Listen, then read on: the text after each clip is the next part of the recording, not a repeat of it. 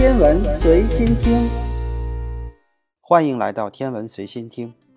仙女座星系是除去麦哲伦星云以外，距离我们最近的星系。麦哲伦星云则是银河系的一个半星系。那么，到仙女座星系这样的深空天体的距离是如何确定的呢？通常我们是用标准烛光来确定。天文学家要在已知固有的光度。就是天体的实际亮度的目标内寻找天体。要了解标准烛光，咱们就先来说一说光源色与色温。由自行发光的物体所产生的色光就被称为光源色，比如太阳光、月光、荧光灯、日光灯、烛光、烟火等等。这些光源有的冷，有的暖，这就涉及一个专业的词汇，叫做色温。色温是照明光学中用于定义光源颜色的一个物理量，也是人眼对发光物体或白色反光体的感觉。这是物理学、生理学与心理学的综合因素的一种感觉，也是因人而异的。下面来说一说一些常用光源的色温。标准烛光是一千九百三十开尔文，钨丝灯是两千七百六十到两千九百开尔文。中午的阳光大约是五千开尔文，电子闪光灯六千开尔文，荧光灯六千四百开尔文，蓝天是一万开尔文。任何发光物体的表观亮度，就是我们用眼睛看到的实际亮度，随着天体和观察者之间距离的平方而减小。所以，如果我们知道一个天体的固有光度，就可以测量表观光度。并进行简单的计算，来得到天体的近似距离。这种标准烛光的一个例子就是所谓的造父变星。这些年轻、大质量、明亮的恒星，亮度大约是太阳的一千倍，在光度上有着周期性的变化。一九零八年，美国天文学家亨利·艾塔勒维特发表了天文学史上最重要的论文之一。文章的题目是《麦哲伦星云中的一千七百七十七颗变星》。这篇论文研究的就是造父变星，创造的造，父亲的父，改变的变。这类恒星会周期性的膨胀再收缩，而这会导致它们的亮度发生规律性的变化。造父变星还给我们提供了一种可以用于测量太空中的距离的宝贵方法，我们通常称之为标准烛光法。离我们较近的恒星可以用视差法测量距离，但是对于那些太远的恒星，视差法便不再奏效，这时我们就需要标准烛光测距法。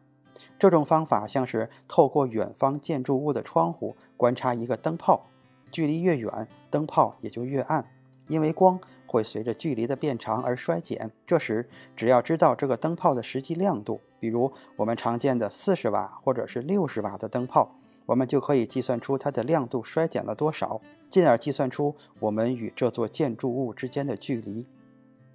把这一计算过程放到太空中也是一样的，只是这些恒星实际上有多亮，我们并不清楚。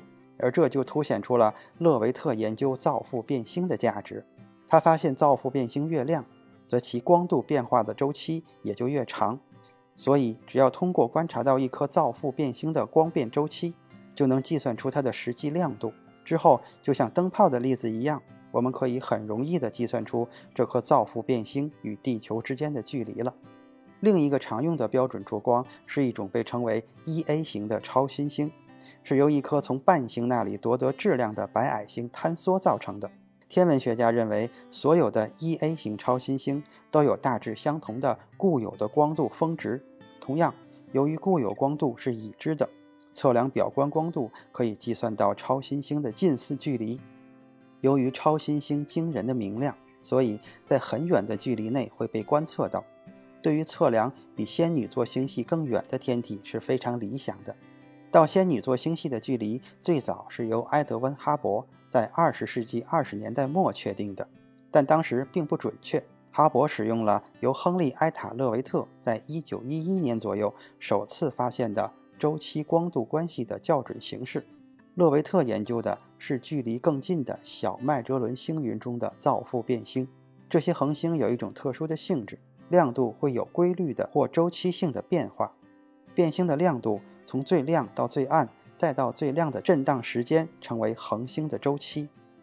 造父变星的名字就源于它们是在仙王座被发现的。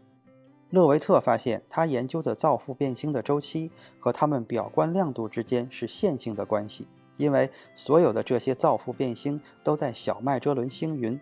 他推断它们离地球的距离都差不多，所以它们的周期和它们的真实亮度之间应该也存在线性关系。如果能知道一个物体的表观亮度和真实的亮度，确定与它们的距离就变得简单了，可以使用平方反比定律。勒维特推算，如果他可以计算到造父变星的距离，他就可以校准自己的线性关系来确定到任何造父变星的距离。后来，哈罗·沙普利校准了勒维特的定律，所以哈勃在大约十年之后才开始使用。哈勃可以使用位于加州威尔逊山上的新的一百英寸胡克望远镜，能够使用勒维特定律观察研究。他第一次能够分辨仙女座星系中的单个恒星。他幸运地在仙女座中发现了一些造父变星。哈勃在这里的工作中最重要的是第一次明确地表明仙女座星系不是我们的银河系的一部分，而是一个完全独立的星系。现在我们知道仙女座星系离我们大约有二百二十万光年远，与银河系大约五万光年的半径相比。就会发现哈勃当时的发现是多么的惊人。今天的天文随心听就是这些，咱们下次再见。